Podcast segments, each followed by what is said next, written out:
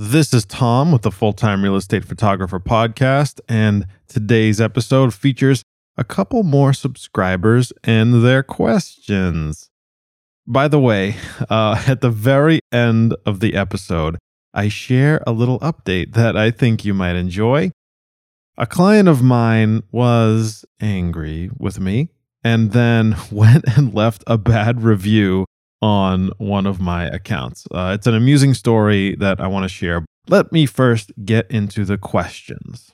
Our first questions are from Dmitry Smolyanitsky. Dmitry writes I found your podcast through the link on reddit.com. So far, I only heard one podcast, definitely planning to listen more. I'm a photographer in Los Angeles area. I've been doing real estate photography for about 2 years now that maybe sounds like a long time, but this is not my main form of income. I do have a day job and do the real estate photography part time. I have a website and offer a full list of photography slash video services. My questions are as follows Getting the clients.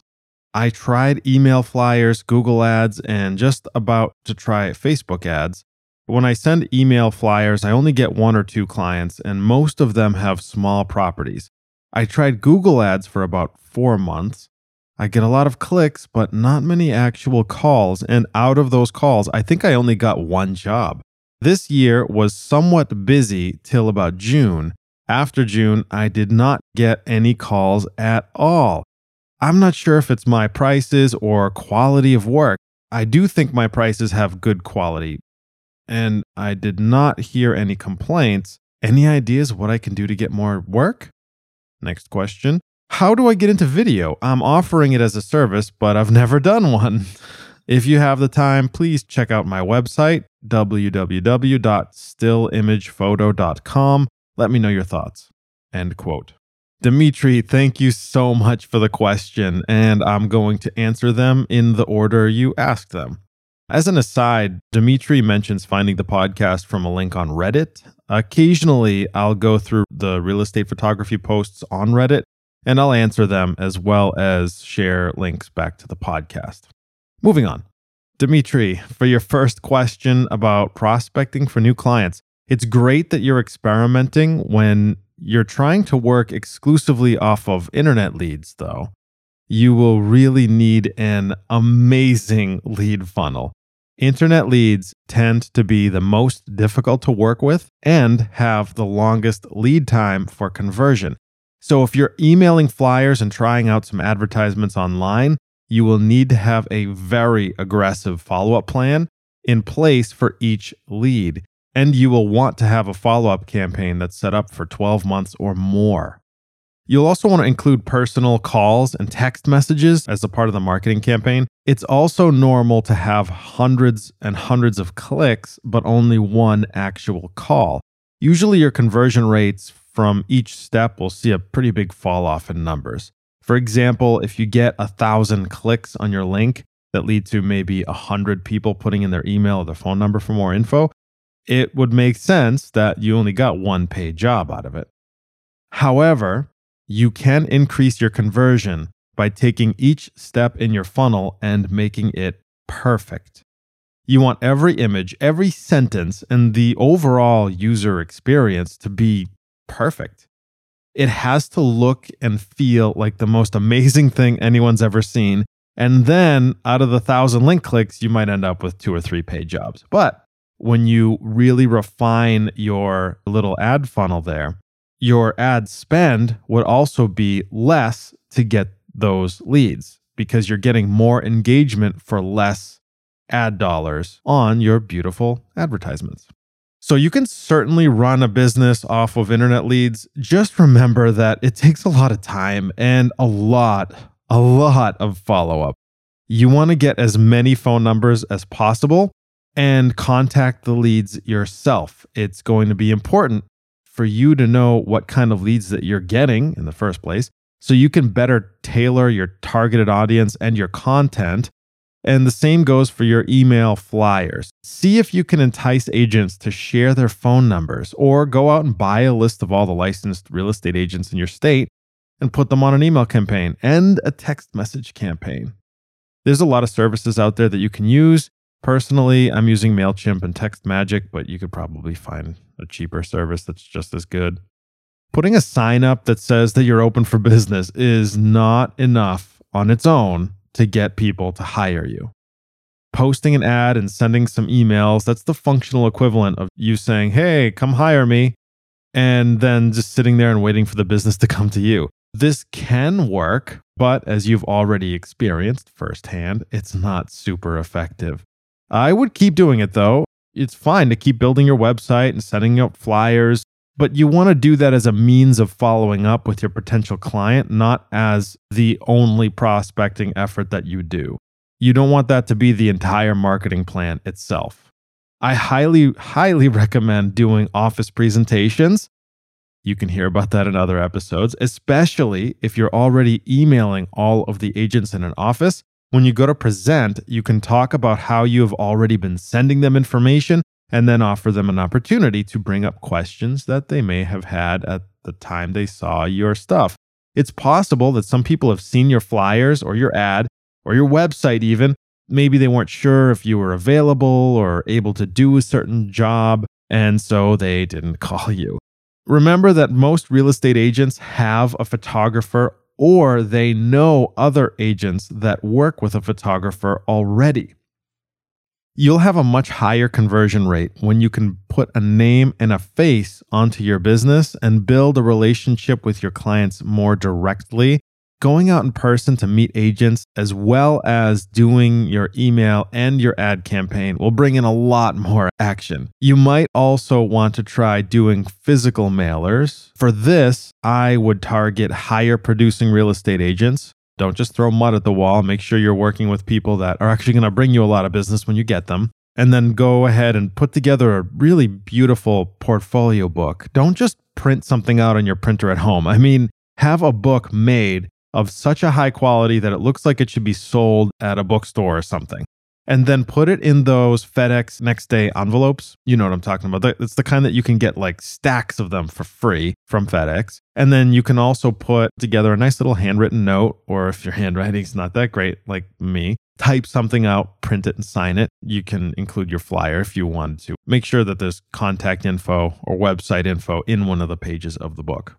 You take all that stuff, seal it up together in that next day air envelope, write the agent's name and address on it with a Sharpie, and then hand deliver it yourself to their office. The admin will put it right on the agent's desk or in their inbox, and you know they're going to open and read it. This is a trick I love to do all the time. You can get these envelopes, they catch people's eye because you know if it's a next day air envelope, somebody spent some money on it. Well, they're not going to know that. It's just a free thing. I mean, they would if they actually looked for the postage and like, huh, where's the little printout on it? They're just going to see the envelope, they're going to see their name on it, and they're going to open it and they're going to go through your stuff. Agents usually get next day air envelopes with like checks or important legal documents in them. And if it's a busy agent, a high producing agent, which is who we're talking about, this is guaranteed to get their attention. They're going to see it and they're going to be like, oh my God, what is that? I have to open this up. I'd give the agent a call, a text, and an email a couple of days after to see if they got your package. And it's okay to kind of blast people with all those stuff. You send a text message and an email that basically say the same thing. Hey, this is so and so with such and such photography company checking that you got my package. In your text message, you say, I'm going to send an email to in case you don't get this. And in the email, you say, I'm going to send you a text message to in case you don't get this. And then you wait like an hour and then you call them. Once you get in touch with this person, then you can ask what their thoughts were about your material and if they had a listing that was coming up that you'd be able to shoot for them. If they don't, you don't say, oh, okay, and then hang up the phone. What you do say is, that's great. Then we should set up a time to meet for me to come by your office to present my services to you. I've got a lot of offerings and I'd love to show you how I can make your listings look. But even after all of that work, they still say something like, well, we already have a photographer we're happy with. We're not looking for anybody else. Some people might say something like that. Then what you do is you don't say, oh, okay, fine, sorry for wasting your time and hang up. You say, okay, well, I'd like to offer my services as a backup. Tell them you'll work holidays, weekends, or, or whatever. If you don't, don't tell them that you do make sure that they know that you can be available for them if they need you. The current photographer is going to be on vacation at some point. he's going to be sick or she's going to be sick. They might be getting married soon. Like you don't know what's going on in their other photographer's life.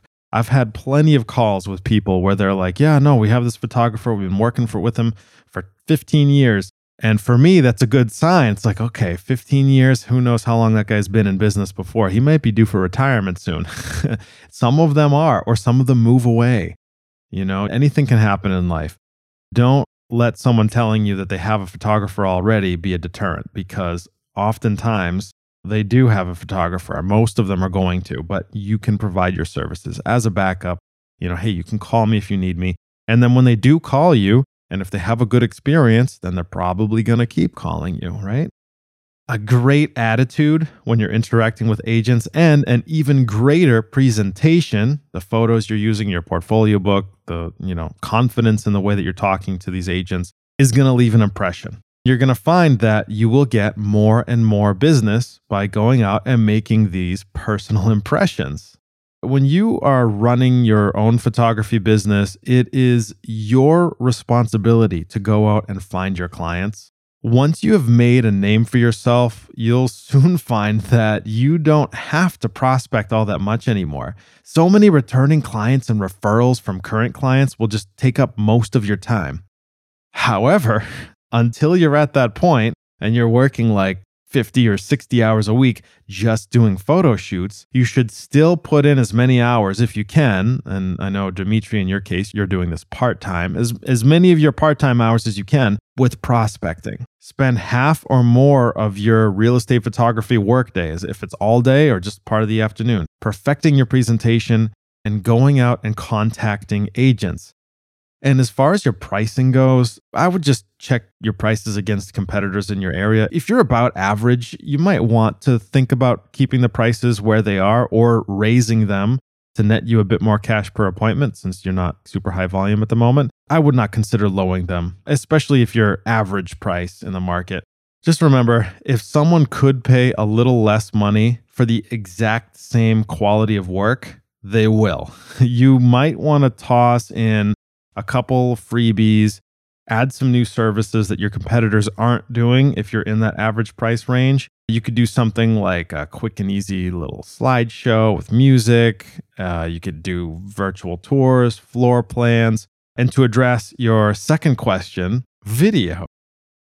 I've already gone into the subject of adding video at length in the last episode. I mean, the one that was published immediately before this one please go ahead and check that one out. It's episode 36 for more details on getting into video and pricing and even a referral to an amazing online course that I've even bought for myself for my own business long before I even started this podcast. Overall, though, I think that video is worth getting into. I highly recommend it. It can be very lucrative, it can be very fun check out episode 36 the title is uh, e36 listener questions dash adding video to the business working with staging companies and more. Okay question three.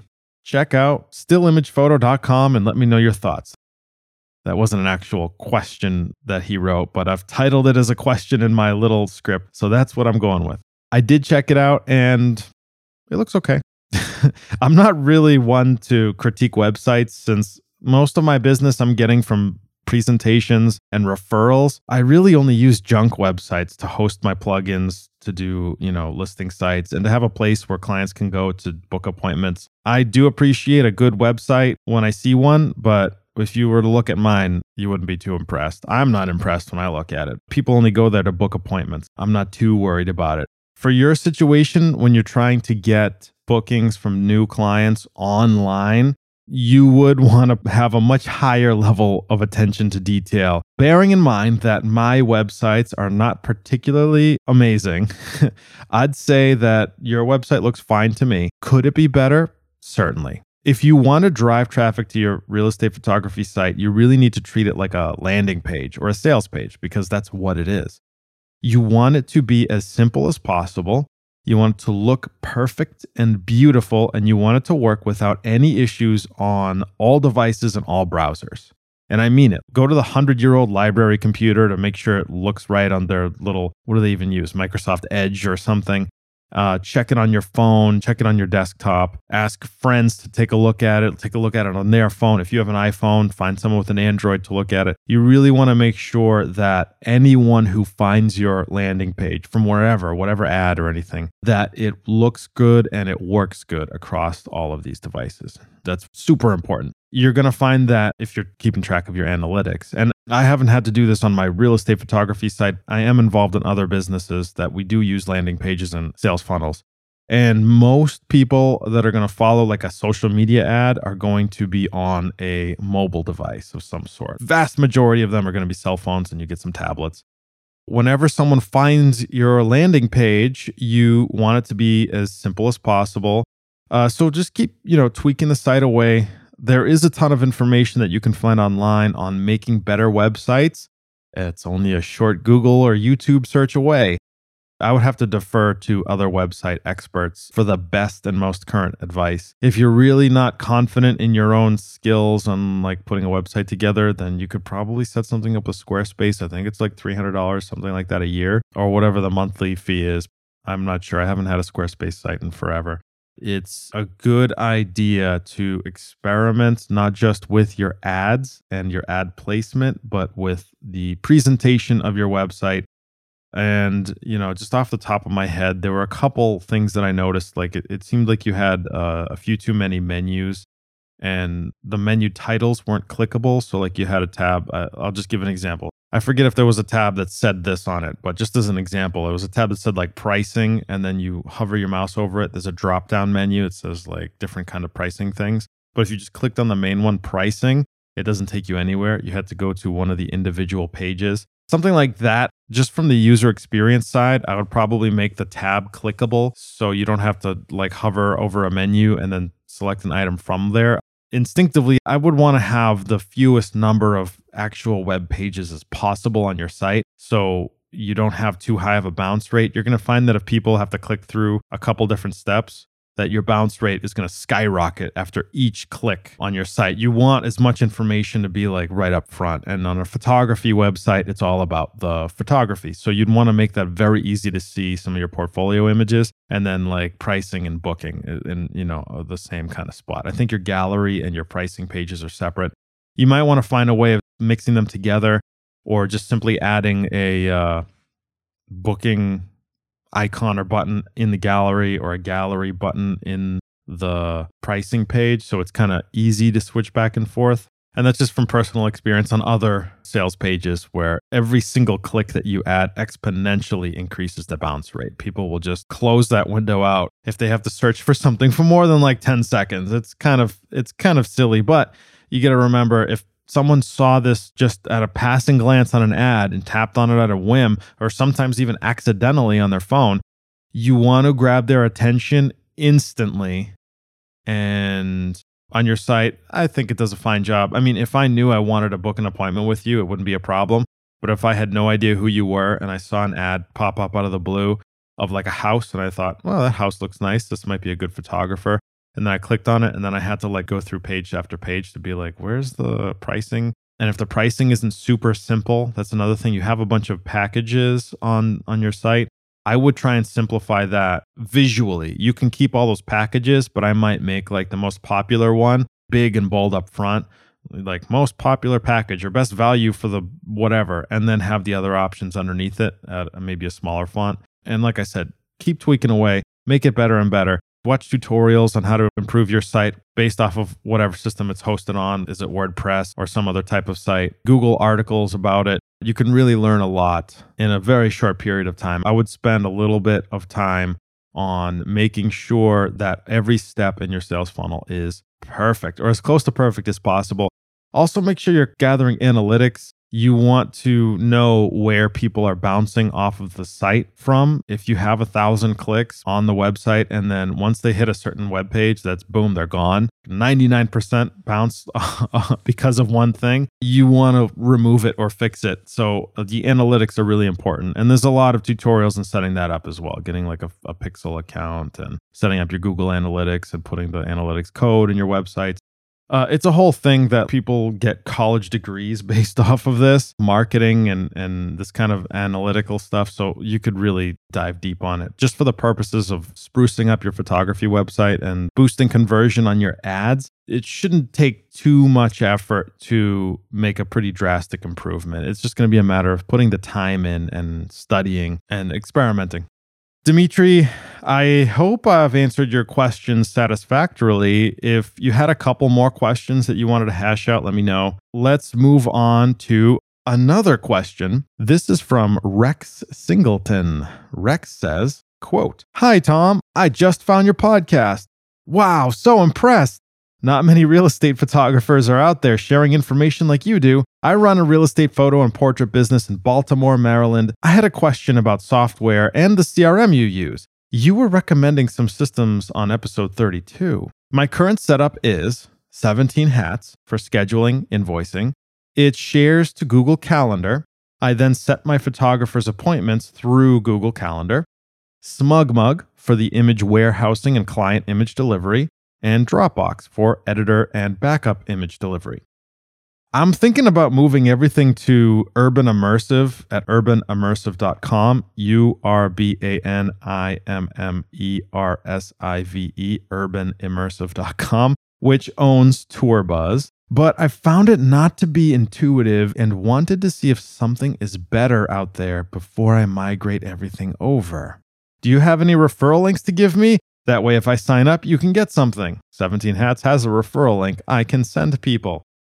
Rex, thank you for your question. I'm glad that you're finding some value in the podcast, and let's see if I can't deliver a little more value for you here. Of the software that you're using, I'm familiar with only two of them. I've used 17 Hats in another business that has absolutely nothing to do with photography. And I've used Dropbox, of course. I've mentioned it on earlier episodes.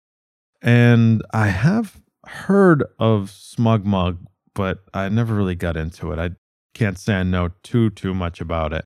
For my business lately, for our infrastructure here, I'm using a WordPress website, um, booking appointments with Calendly and Google Calendar. I talk about all of this in other episodes.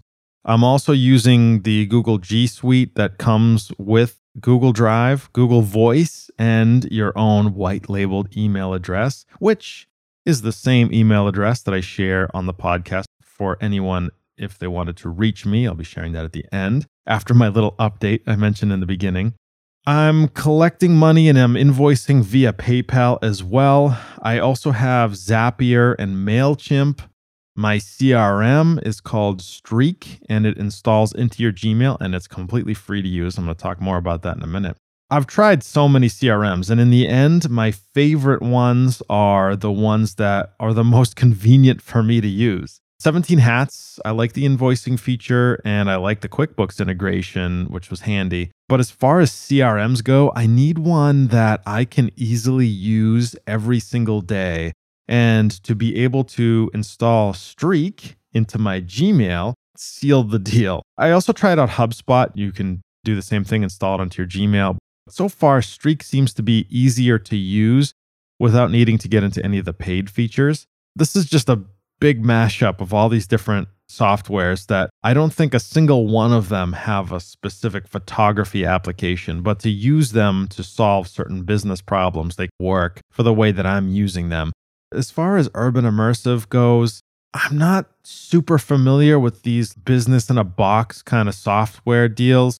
I am going to be meeting with the creators of Aryeo. That's A R Y E O on aryeo.com, A R Y E O.com. From what I saw at the photography for real estate conference that just passed in Vegas, I was in attendance there and it was great to meet a lot of the subscribers of the podcast as well. What I saw at the conference when I met with Aryeo, it looked pretty good. And that actually might be the system that is going to convert me from using my Frankenstein's monster of software. Instead of just smushing a bunch of services together, I would love to just port everything over to a really simple and cost effective solution because all these software as a service companies they cost something but for me because i have all these different companies that I'm working with, I've got all these different invoices to work with them as well. Like I said, Streak is free, but G Suite is not. My Google Drive is not, not with the storage that I'm paying for.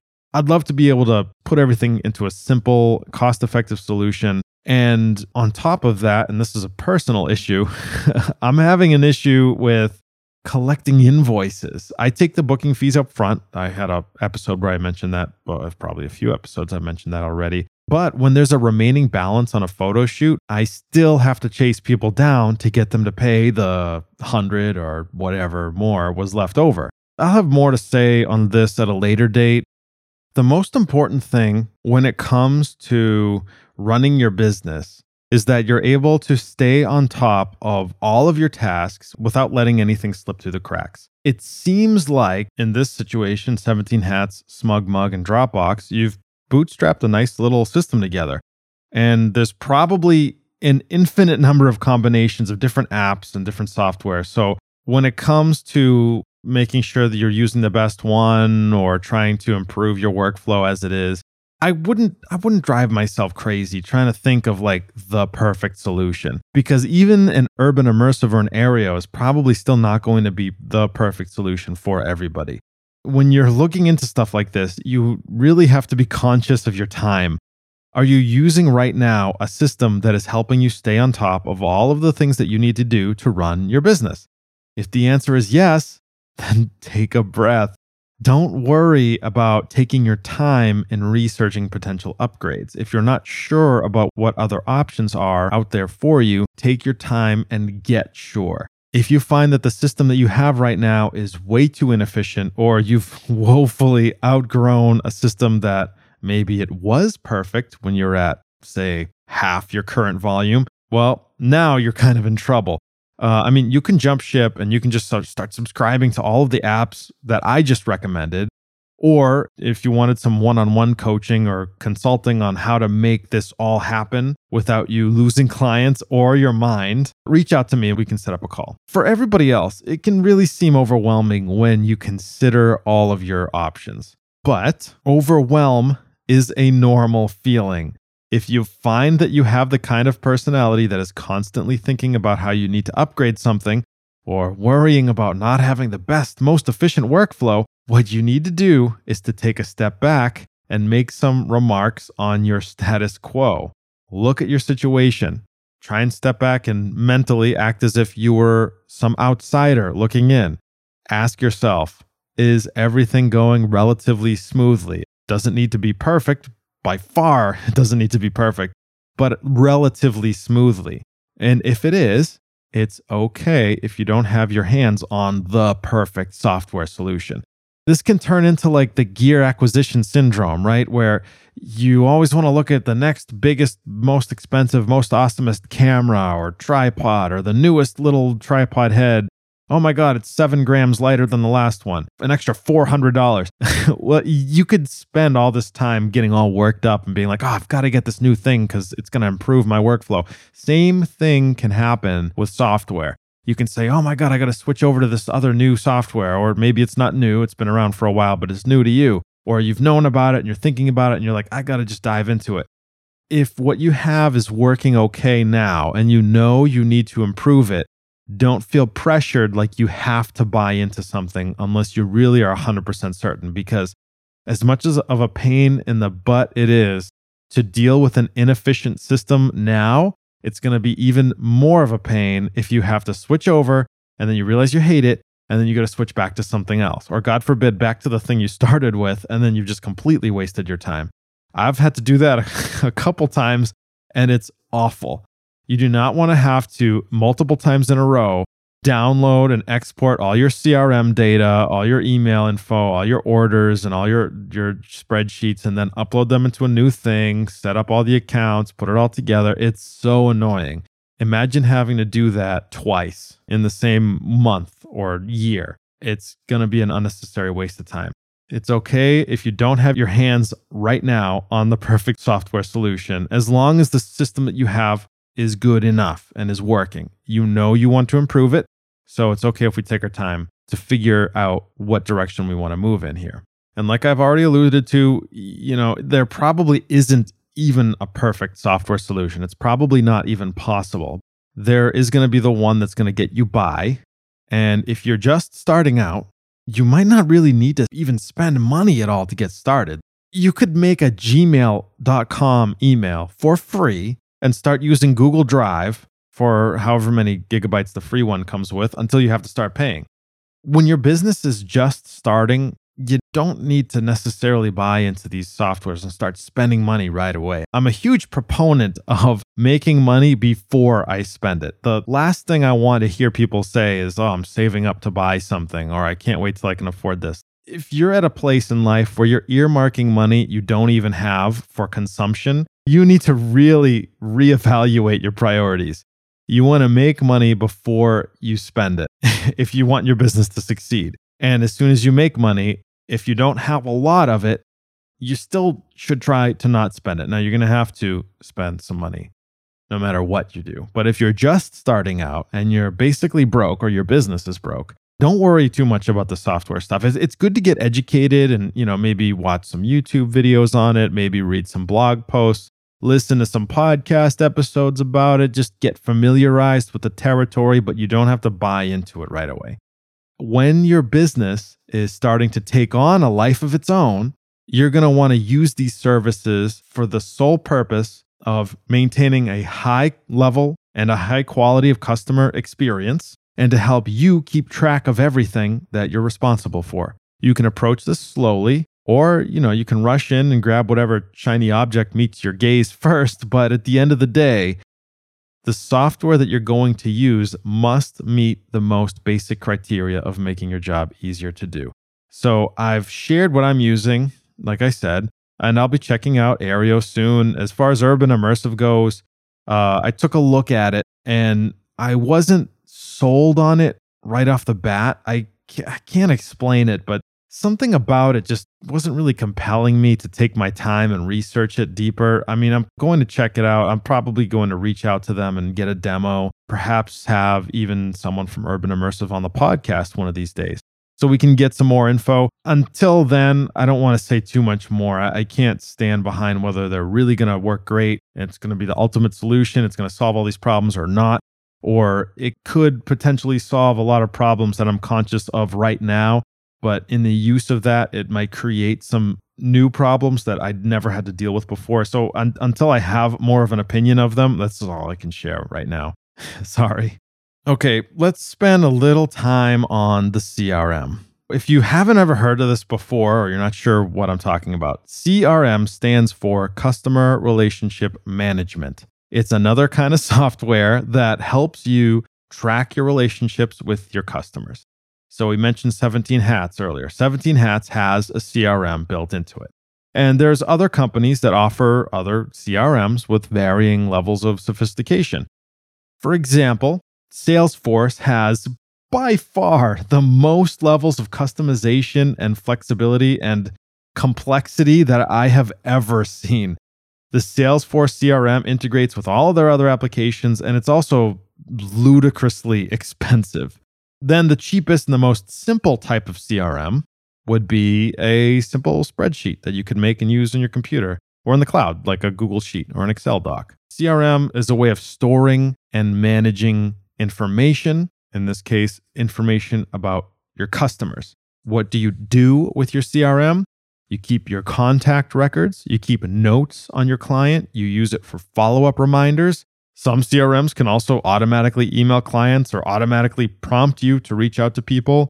Some have analytics built in that can track customer engagement, among other things. The CRM that I've been using for the last couple years is Streak, like I mentioned. You can find them at streak.com, S T R E A K.com. I like Streak because, like I said earlier, is free and it has most of the features that I actually need in a CRM. You add it as an extension on your browser. I'm using Google Chrome as my browser, but I'm using all Apple products. I don't use the um, Apple Safari, I'm using Google Chrome. And then you log into your account or you create one with Streak. You install it in your browser and then you log into it within Gmail. And Streak lives in your Gmail account. Like I've mentioned many times before, I I use Gmail and G Suite. Uh, so the integration between Streak and Gmail is just great. If you don't use Gmail, you could probably find an equivalent to this or the functional equivalent of what I'm about to talk to. So don't feel like if you're not using Gmail, then you know the world's over. Oh my god, I'm never going to be able to use a CRM. You will, but just not in this way. When you're using Streak, you just log into your email like you usually would after you set it up and install it. And then the Streak plugin is just there. It's just integrated with your Gmail. It's in your inbox, basically. The user experience is really simple. It's just like going through and checking your email, but it's as if you had like a spreadsheet function among a ton of other functions right inside of Gmail. You don't have to go to another tab or open up another page.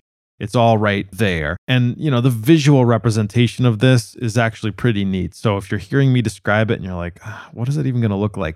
Just jump online, just Google it, YouTube it. You'll find some stuff on Streak and you'll see what I'm talking about. Everyone who I interact with via email gets saved as a contact or a record in the CRM. Streak calls them boxes. And with Streak, I can also get tracking on my email. Whenever I send an email, I can see if and when and sometimes where the email was opened. If I'm trying to get in touch with an agent and somebody I really want to do business with, or maybe I've done business with them already, I'm just trying to get some feedback on something, I can check the analytics to see, okay, they opened it six times, but they're in Aruba, probably on vacation. I'll get back to them next week. Or you can tell, well, wait a minute, this has not been opened at all. I should check did I misspell the email address somehow? Or am I just contacting the wrong person?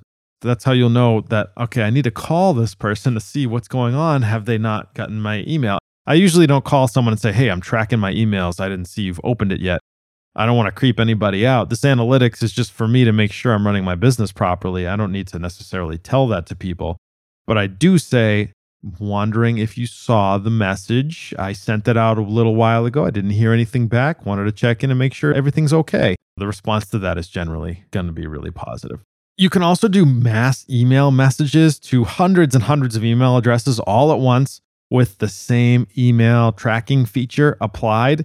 And this is an email that you're sending from Gmail, so it's already white labeled. You don't have the issue of if you're using like a really cheap and lousy email marketing client, not like a MailChimp, but you know, the same kind of principles as, as like a MailChimp. Sometimes the emails aren't really white labeled. And by white labeled, I mean it doesn't look like they're actually coming from a person when they're received on the other end. It looks like they're spam messages or they're coming from like a unsecure server.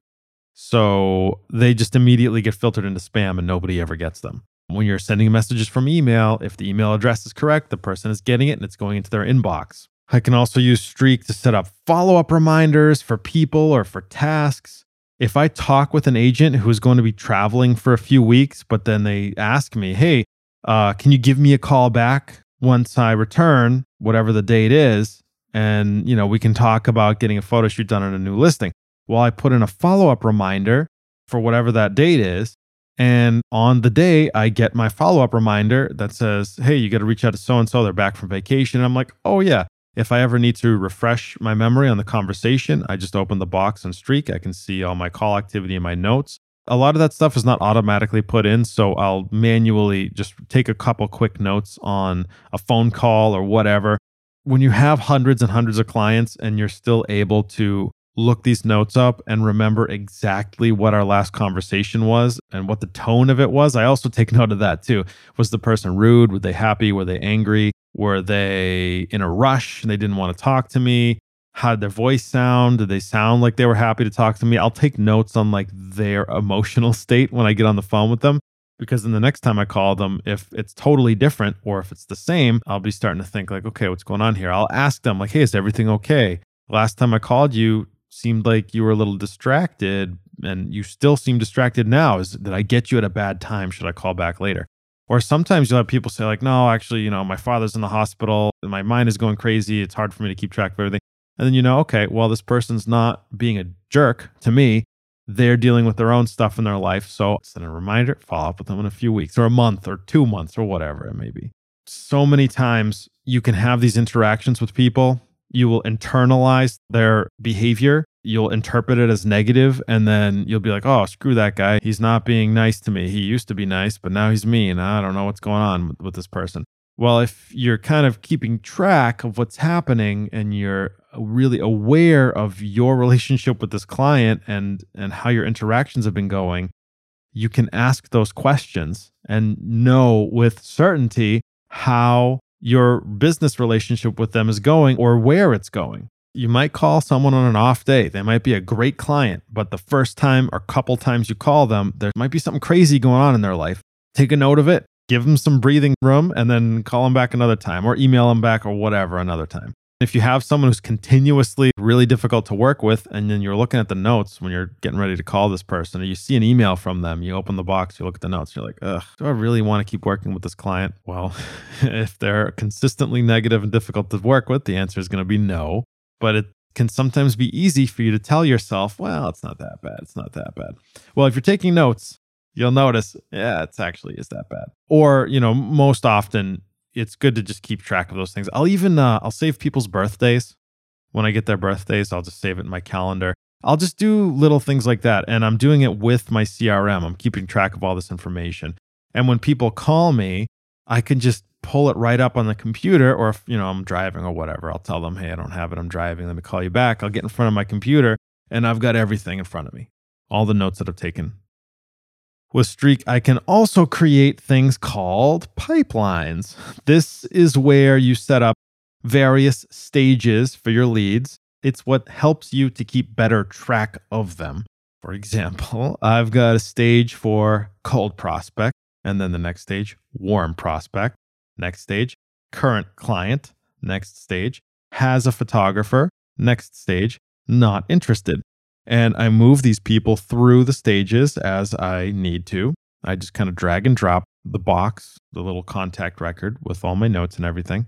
And, you know, as I'm updating their notes and everything, I can kind of see how long has this person been a cold prospect? How long have they been in that stage? How long has this person been warm prospect? But, you know, if they've been a warm prospect for 180 days, why aren't they current clients? And then I can check up the notes and see what helps you know what people you really need to stay on top of. And then as you get those people that are like F you to your calls and your emails, they're like, never call me again. I hate you.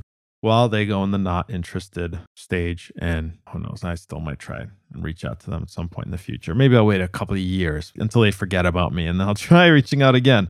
You can also create tags for your contacts and you can tag them as necessary. Just to give you an example of one tag that I use, it's called deadbeat. That's the actual text of the tag. Clients that I tag as deadbeats are ones clients that take six months or more to pay invoices, or people who've outright refused to pay invoices. This way, I know when I'm putting together like a mass emailing campaign or I'm doing some new promotion, I know to take them off of those lists to make sure they're not actually getting my promotional deals or anything like that. The only thing that deadbeats are getting are invoice reminders. Streak also works with Zapier. I use Zapier, and I've mentioned this before that I use it to connect my apps wherever possible. And without this turning into like a full blown Zapier tutorial, this is the gist of what happens when a new client books with me. As soon as the new appointment comes in, Zapier will check this person's name and email to see if they're already saved in my Google contacts. If it is, it uses that contact info going forward.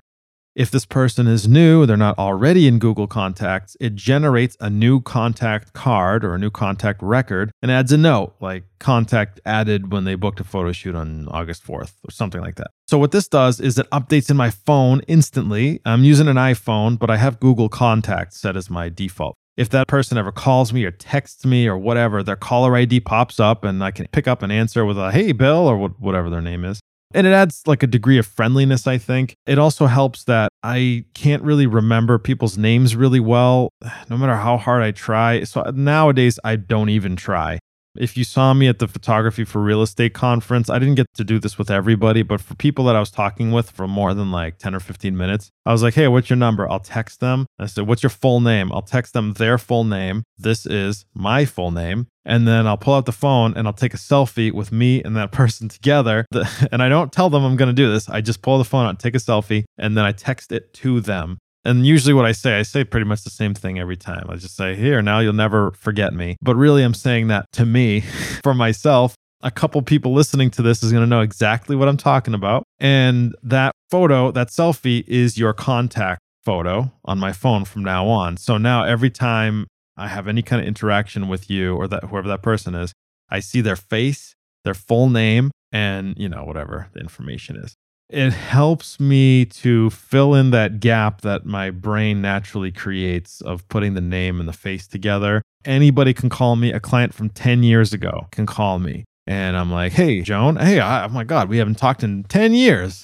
And they'll say, oh, yeah, I can't believe you remember that. Yeah, that's right. Hey, how's your kids doing? Wasn't your daughter just graduating from college? Because remember, I'm taking notes on all that stuff people love it. People love it. And they really feel like they're important because they are important. You know, this is important information for these people. You remember all the details about your life because your life is important to you. When you're talking to someone and they remember all the details of your life as well, you're like, wow, this person also finds my life to be important to them. And I'm going to like this person and appreciate their attention to detail and remembering this information and stuff. I don't naturally do that, so I have to write it out. Some people just have magic brains and they can remember all that stuff off the top of their head, but I use Streak to remember this kind of information for me. Zapier, it takes the Google contact that it creates, and I just explained why I do that every single time, always create a new contact and add notes. Then it takes the contact and it checks Streak. It looks to see if there's already a box within Streak with that person's email, not their name. A lot of people's names can be similar. I just have it check the email. I only want to have one box per email. If there's not one there already, it makes one. And if there is, it takes it and it moves on to the next step, which is to add a follow up reminder for that contact. So we have the calendar event for my photographer, and I have a note to call the agent and ask how the photo shoot went at the estimated end time of the appointment. This happens for each and every single photo shoot. So then what I can do is I can reach out to these clients and update my notes and streak with comments about the photographer, about the listing, or if they wanted to add something like virtual staging. It's a great opportunity for an upsell. If you're on location doing this, you don't necessarily you're not going to need a follow-up reminder, but you could just remember before I leave I need to have this conversation because you do want to be upselling. Business is business, and a business that makes more money is more successful than a business that makes less money. So, if you have the opportunity to upsell someone, not by just separating people from their money just because you want to have their money and you don't want them to have their money, it's because you want to provide more value and you want to be a better business and a better service. And of course, you're going to be paid for that. So you want to have other value adds like virtual staging that you could potentially upsell on, or drone photography is a great one. It's easy to get people with that when you show up at a house and you're like, wow, this really needs it. I mean, it's only a few extra dollars, whatever the price is. You sure you don't want to do it? And then they'll be like, oh, mm, okay, okay, okay, I guess. People that are kind of resistant to the upsell, I always point out, like, you know, even if this one photo that I'm talking about taking it's going to cost you a few dollars extra, even if that one photo doesn't make a difference in selling the house, just think of what your sellers are going to say when they see that. They're going to love this. They're going to think that you're going above and beyond to get this job done. They're going to love you. And you can give that photo to them. You know, you could order a print from me. I can print this for you and they can frame it and put it on their wall too. Like, this is going to be just great. They're going to call you for referrals until the day they die. and then, you know, you can get people like that. If you don't like to talk like that, some people feel like it's kind of pushy. Personally, I don't feel like it's pushy because I'm asking someone if they want something and it's their decision to make. And if they say no, then I'm like, okay, fine. You don't want it. Then I'm going to find someone that does want it. So you don't have to try and force people to buy stuff, but you can offer it. Offering something could also be considered an upsell. You don't have to be pushy or salesy. Back to Zapier after I contact someone, when I get my follow up reminders, and you know, I have my little conversation with them, I can add another follow up reminder if I need to. I can update my note from the call, or I can just, you know, check it off as done, close the box and streak, and move on to the next task. That's another thing you can do in streak is you can do a search by like the tasks that are outstanding, and then you can just knock them all out one after another. You don't have to think about it. You don't have to remember the names and all the photo shoots and everything if you had 50 photo shoots last week and you want to make 50 phone calls to all these clients to make sure that everything went well, why would you bother trying to rack your brain trying to remember all this information.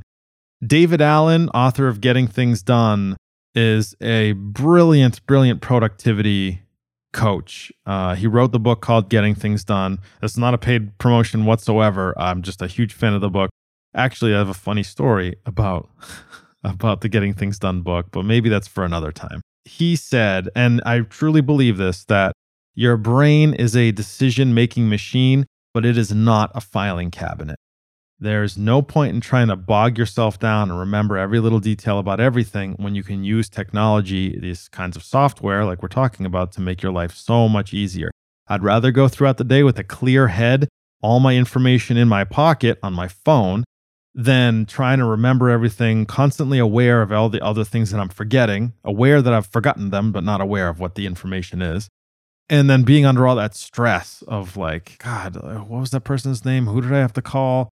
wasn't so and so going to send me in a check? Did I give them the right address? Like, you shouldn't have to remember all this kind of information. You should have it right there. And then you set follow up dates onto the next task if you need to, if you need to touch this contact again, update something, just to double check something, whatever. Don't store that in your head. Put it in your CRM so it can do that kind of useless, well, not useless, so it can do that kind of information management for you with all of this happening, to just expand a little bit on what Zapier is doing for me, it also updates my MailChimp account.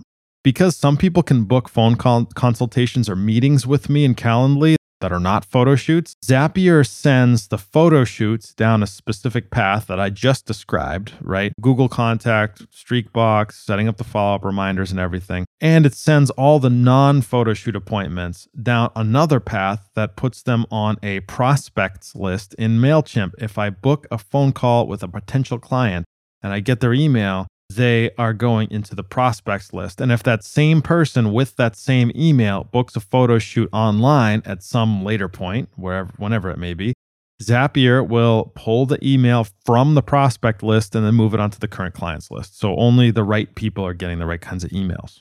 Does that make sense? I'm going to market to someone who has never worked with me before a little bit differently to then someone who has. People that have worked with me before, I'm going to be just following up and touching base with them. People that haven't worked with me before, I'm going to try and entice them with like special offers or one time deals or whatever. All of these tasks that I just went through, they're handled automatically and for the most part, instantly.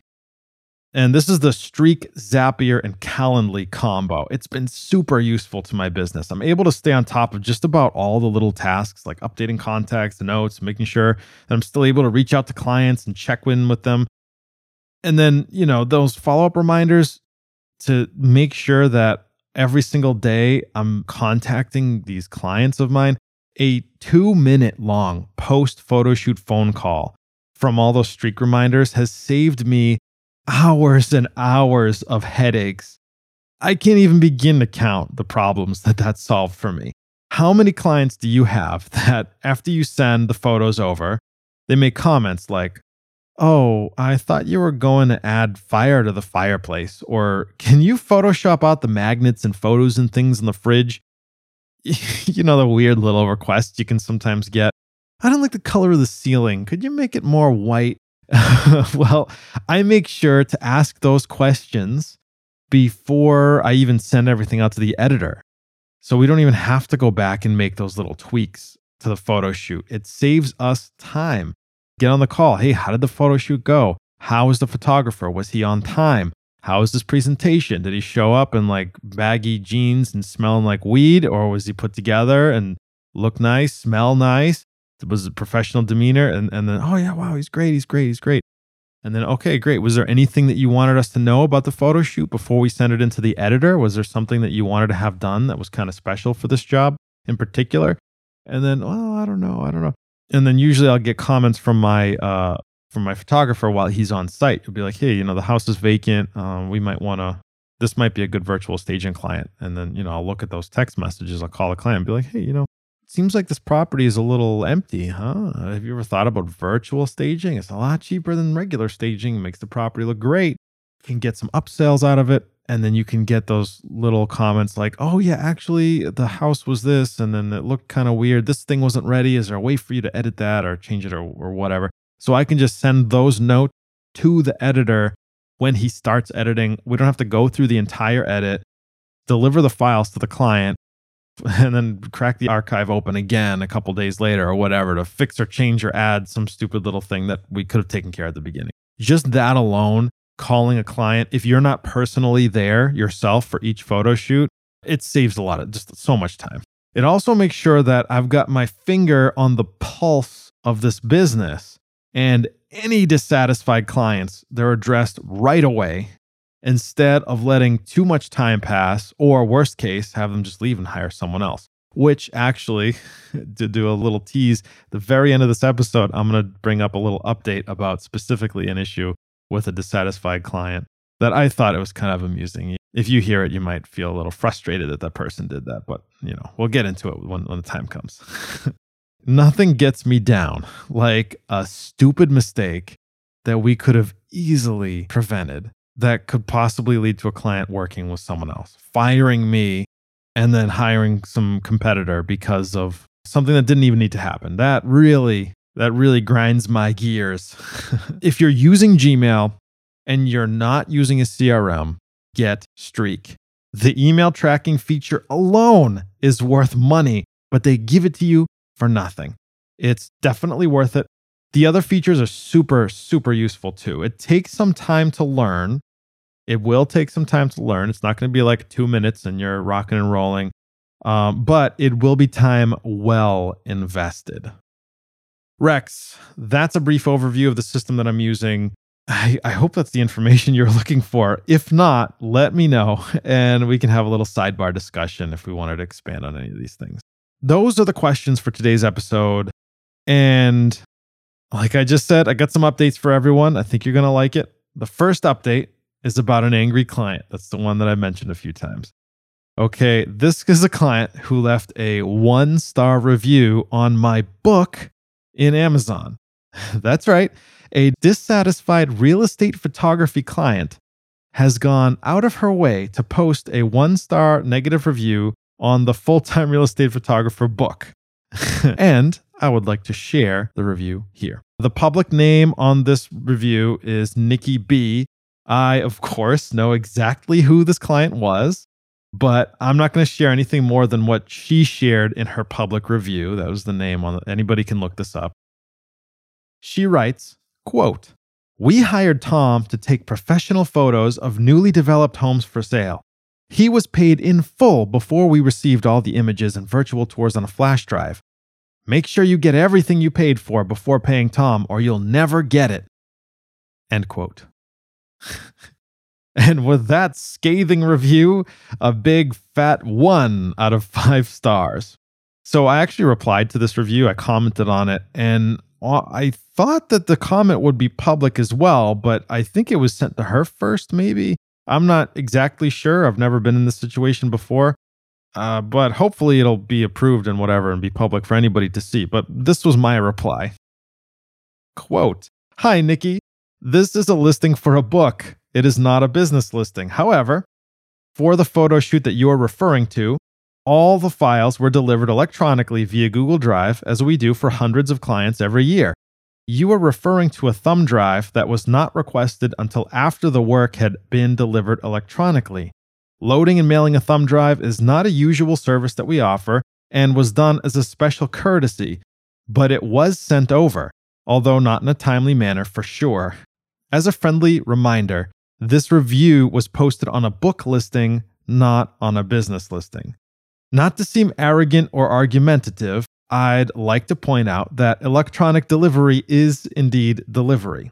Your competence with technology is not our responsibility, but we do offer video tutorials that shows how to click on the download button with Google Drive. And if you would refer to your email thread that shared your links to your files, there are typed instructions as well as links to watch the less than two minute walkthrough. In spite of this information, we still went out of our way to make and send a USB thumb drive after it was requested. And thanks to an unfortunately confusing email instruction, the first thumb drive mail didn't actually have all of the files that were desired. This led to another longer exchange for another thumb drive to be mailed out. Again, this was all done as a personal favor and entirely at our expense. I would also like to point out that your last comment is also inaccurate.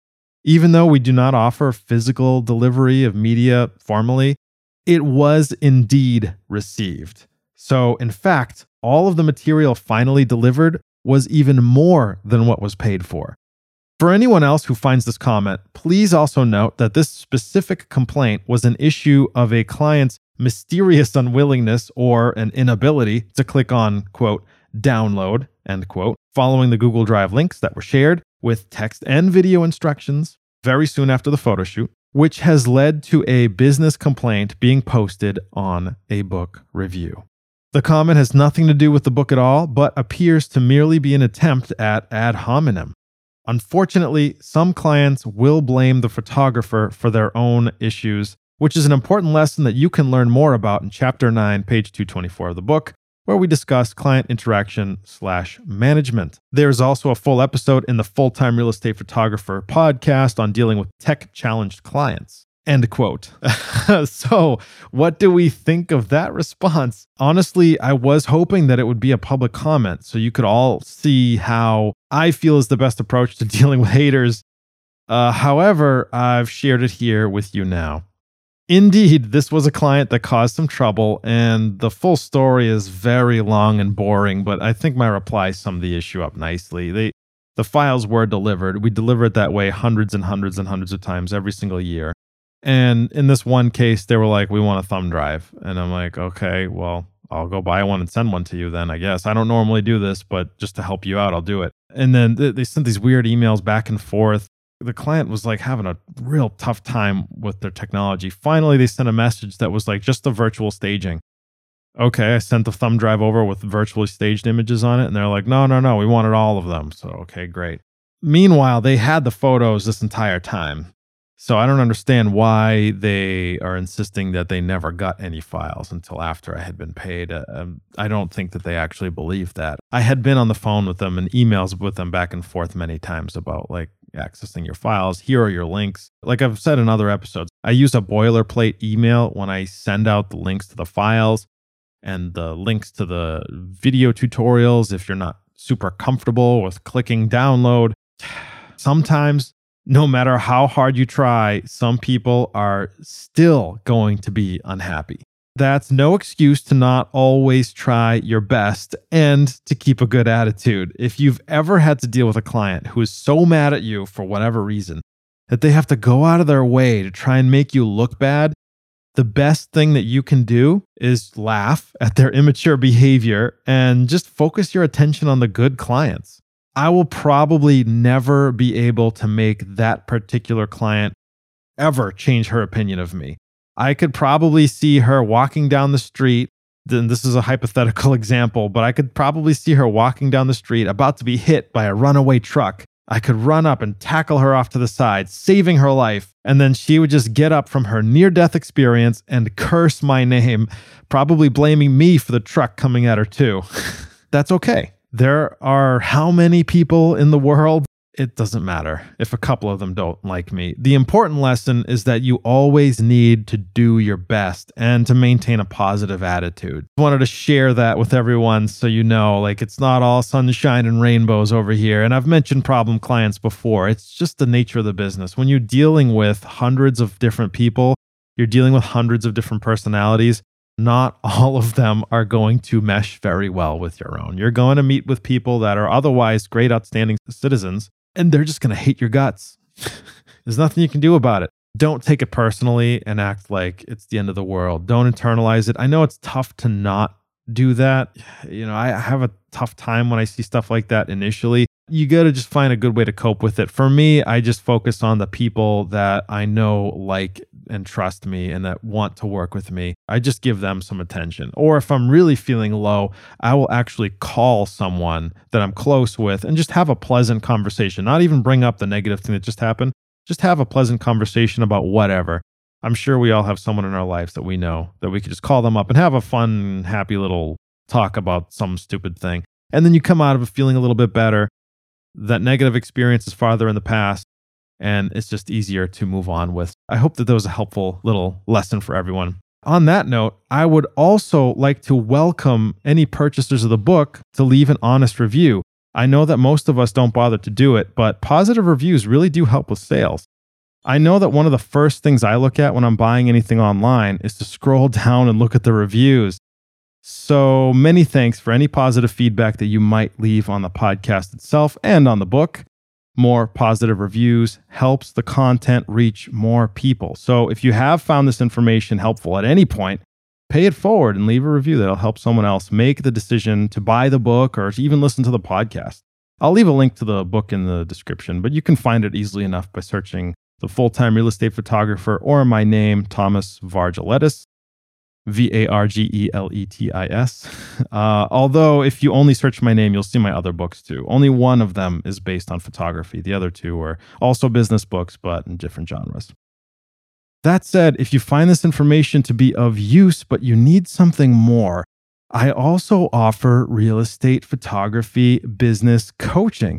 It's where you and I spend some time each week to make you and your business better. That can mean different things for different people. Do you want to have more personal time to spend with friends and family? Or how about just some more time so you can go out and spend all that money you're making finally? Uh, speaking of cash, do you have an overhead problem or a revenue problem? Both? we can work on that too. There are so many little things that you can do for your business in the short and the long term that can make massive impacts on your quality of life and the success of your business. There are big moves that you can make too, but everyone's situation is different. If you want the customized solution for your business and to work with me step by step while you reach those goals and take your business to the next level, go ahead and reach out.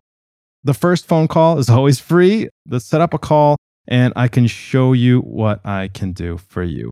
If you're interested in coaching or simply have some more questions that you'd like to have answered, perhaps on a future podcast episode, you can find me on Instagram at Tom Vargeletis, T O M V A R G E L E T I S, or you can email me at tom at ftrephoto.com.